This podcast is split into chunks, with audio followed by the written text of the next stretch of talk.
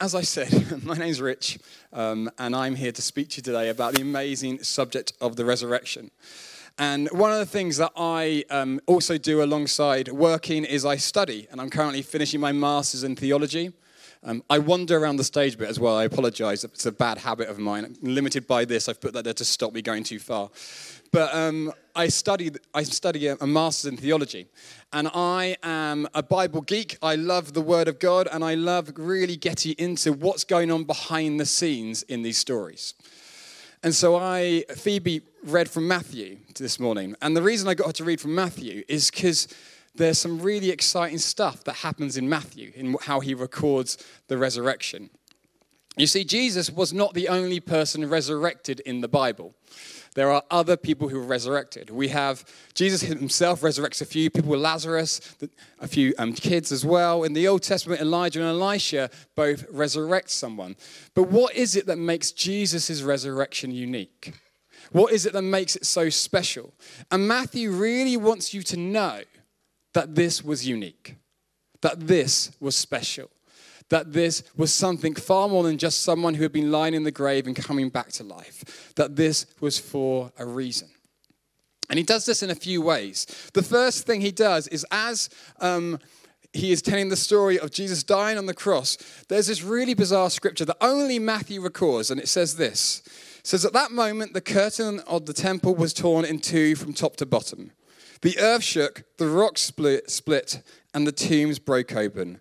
The bodies of many holy people who had died were raised to life. He just throws that in there. By the way, a bunch of people just got risen to life in this moment. They came out of the tombs after Jesus' resurrection and went into the holy city and appeared to many people. Imagine you're in a city, and not only are there rumors that Jesus maybe has come back to life, but a bunch of random people from history have just started coming around seeing you. What? What's going on? So that's our first marker that maybe something different is happening with Jesus' resurrection. Maybe there's something unique in this moment.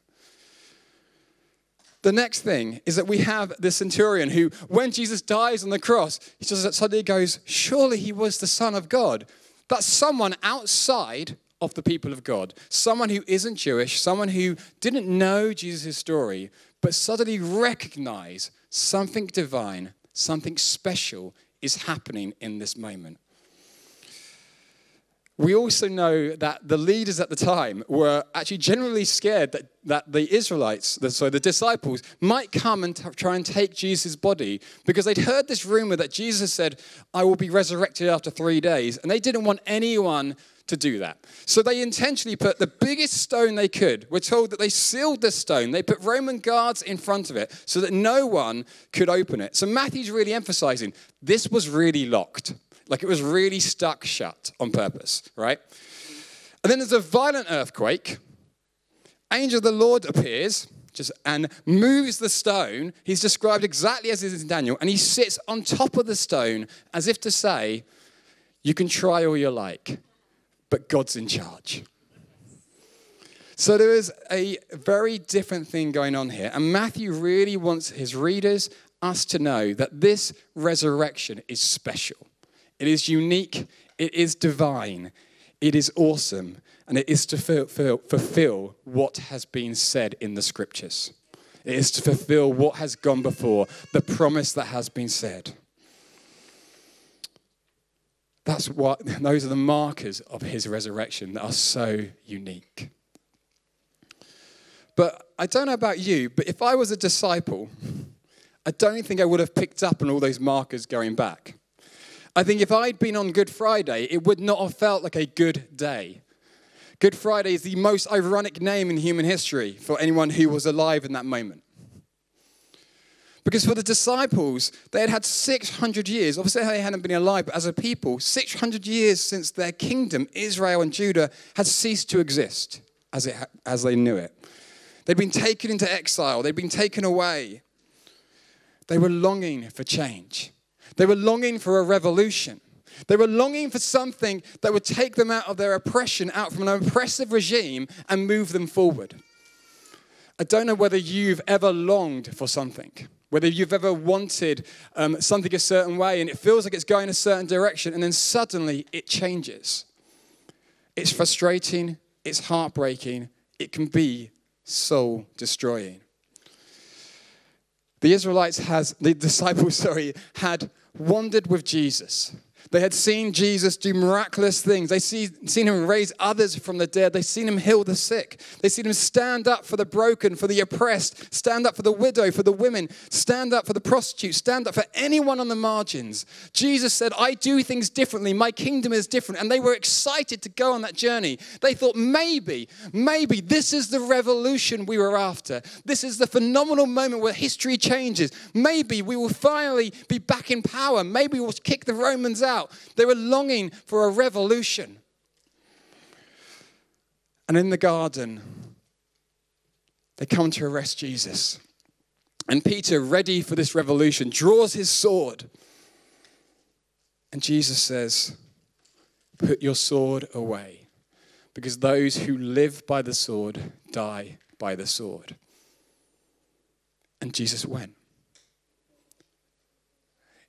Imagine your friend, this leader that you've been following, who is the promise of something so much more that you are longing to see, that you are longing and hoping for, and thinking, this is it. And suddenly, in a moment, it feels like that is not going to happen. I know in my own life there have been times where I have dreamt and longed for something, and it hasn't happened. I was severely sick for 10 years with an illness, and I longed for healing and I longed for things to change, and it didn't happen. And it was heartbreaking and it hurt.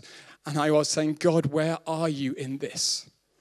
Where are you on this dark day, in this darkest day of my soul? Where is that resurrection truth? And I didn't know. And then one day I had a big operation and, and, and it fixed so much stuff, but it wasn't the divine healing moment I was longing for. Yet I have seen God work miracles through my story, through being faithful, through walking with God in the hardest moments, through walking with God in the hard times and the things and the struggles, and saying, My God is still good, even when I don't feel it. My God is still good when I'm in the mire. My God is still good when things are going great. He is good. And He is faithful yesterday, today, and forever. But man, if I'd been at Good Friday and I watched my God die on the cross, I don't know if I still would feel that. I think I'd be despair. I'd be lost. I'd be confused. And we know that apart from John's account, most of the other accounts imply the disciples may not have even been at the crucifixion. Or if they were, they were very, very far away. Probably running scared, confused, and alone. The thing is, Jesus has an eternal perspective, which we don't have. Jesus is not just here for this moment. He will move in your moment. He will come and do your miraculous things and wow moments and make us go, oh my word, what an awesome God, because He is. But He's not here just for today. You are both His favorite one, as is everyone else. Jesus is here for the entirety of eternity. And the cross is just as much about the moment it happens in time as it is about today, as it is about Genesis. And in Genesis, you have this moment all the way back at the beginning of the Bible where man was given a choice. Man was given the choice say, you can live in eternity with me, or you can go out there on your own and you will die. But you can do it. And man chose its own way. And throughout history, God has continually given man the offer to say, I welcome you into my presence.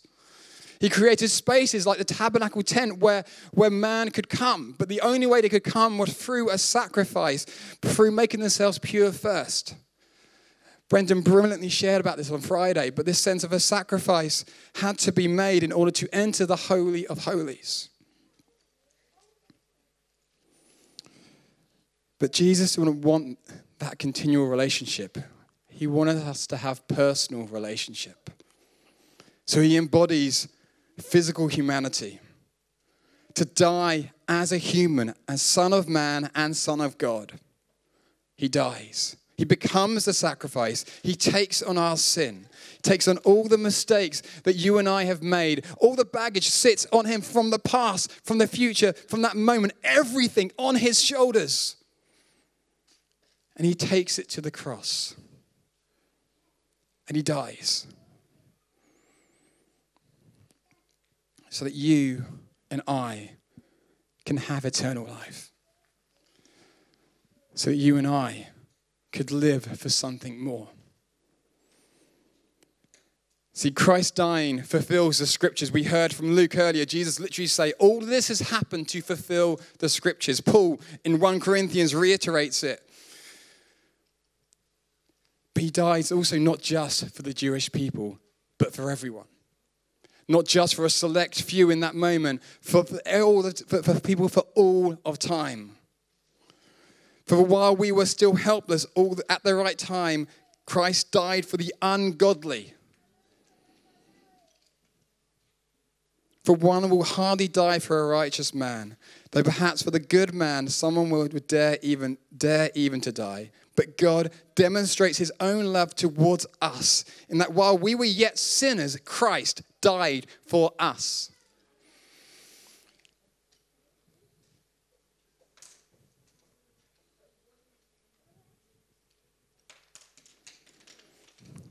Christ died for us.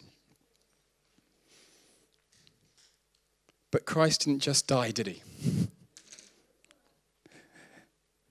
He was resurrected.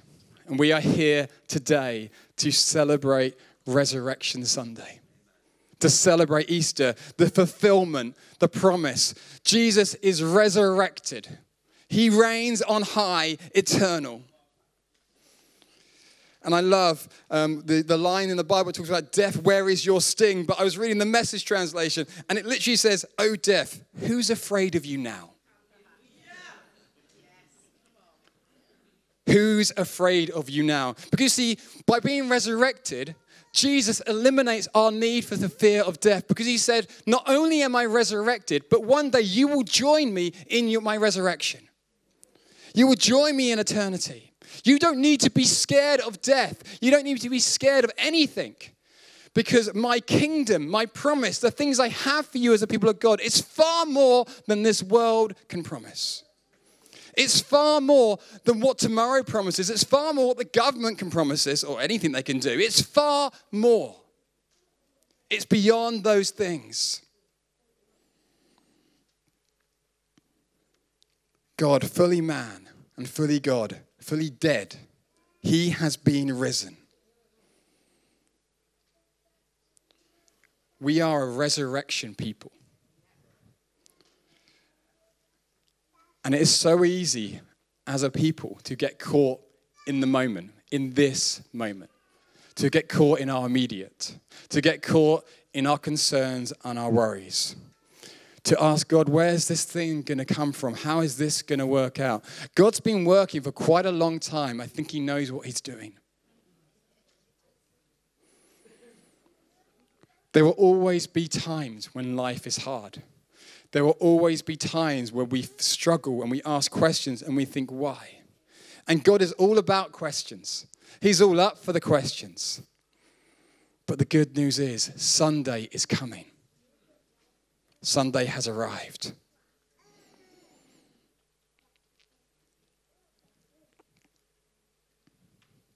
So we live for more than our media. We live to be part of the eternal story.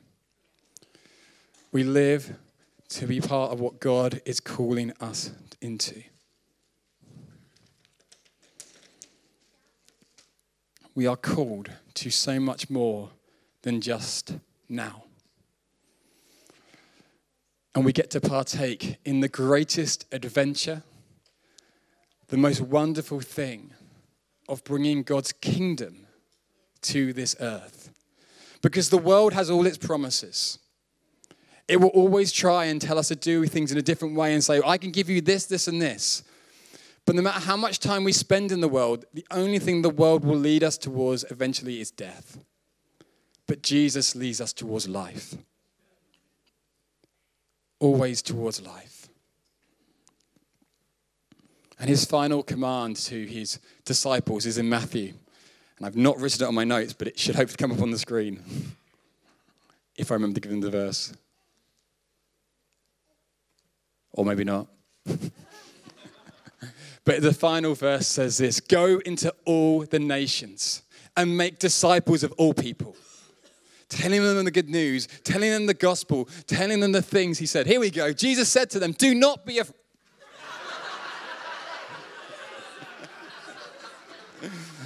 He said more than do not. He said, Do not be afraid. Go and tell my brothers to go to Galilee, and there they will see. It's a verse at the very, very end of Matthew 28, the last verse. We'll get there in a moment, hopefully, maybe. Dan, Dan's standing there, watching him. Therefore, go and make disciples of all nations, baptizing them in the name of the Father and the Son and the Holy Spirit, and teaching them to obey everything I have commanded you. That command was to love the Lord your God with all your heart and love your neighbor as you love yourself. And surely I am with you always. I, and teaching them to, obey, and surely I am with you always too, the very end of the age.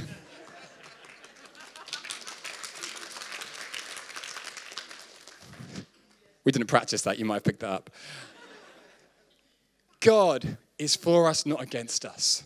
He has equipped us for such a time as this. And Huddersfield Community Church, God is calling you to be a light to this city, to transform the, your neighbors, to transform the relationships you are in, to transform and bring God transformative nature, His hope to this area. He is the light of the world. He is the only hope of the world. There is nothing better, nothing tops him, nothing can take away from him. And you are called to go.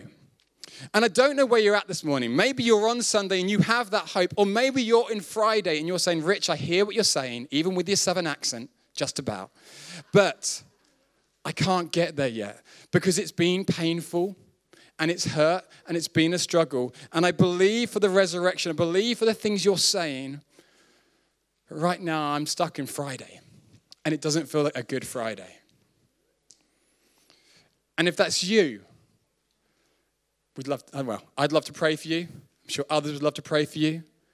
I'm sure there's people here who would walk alongside you. But I am here to tell you Sunday is coming. And there is hope. And there is light. And there's always more. And God is good. Amen.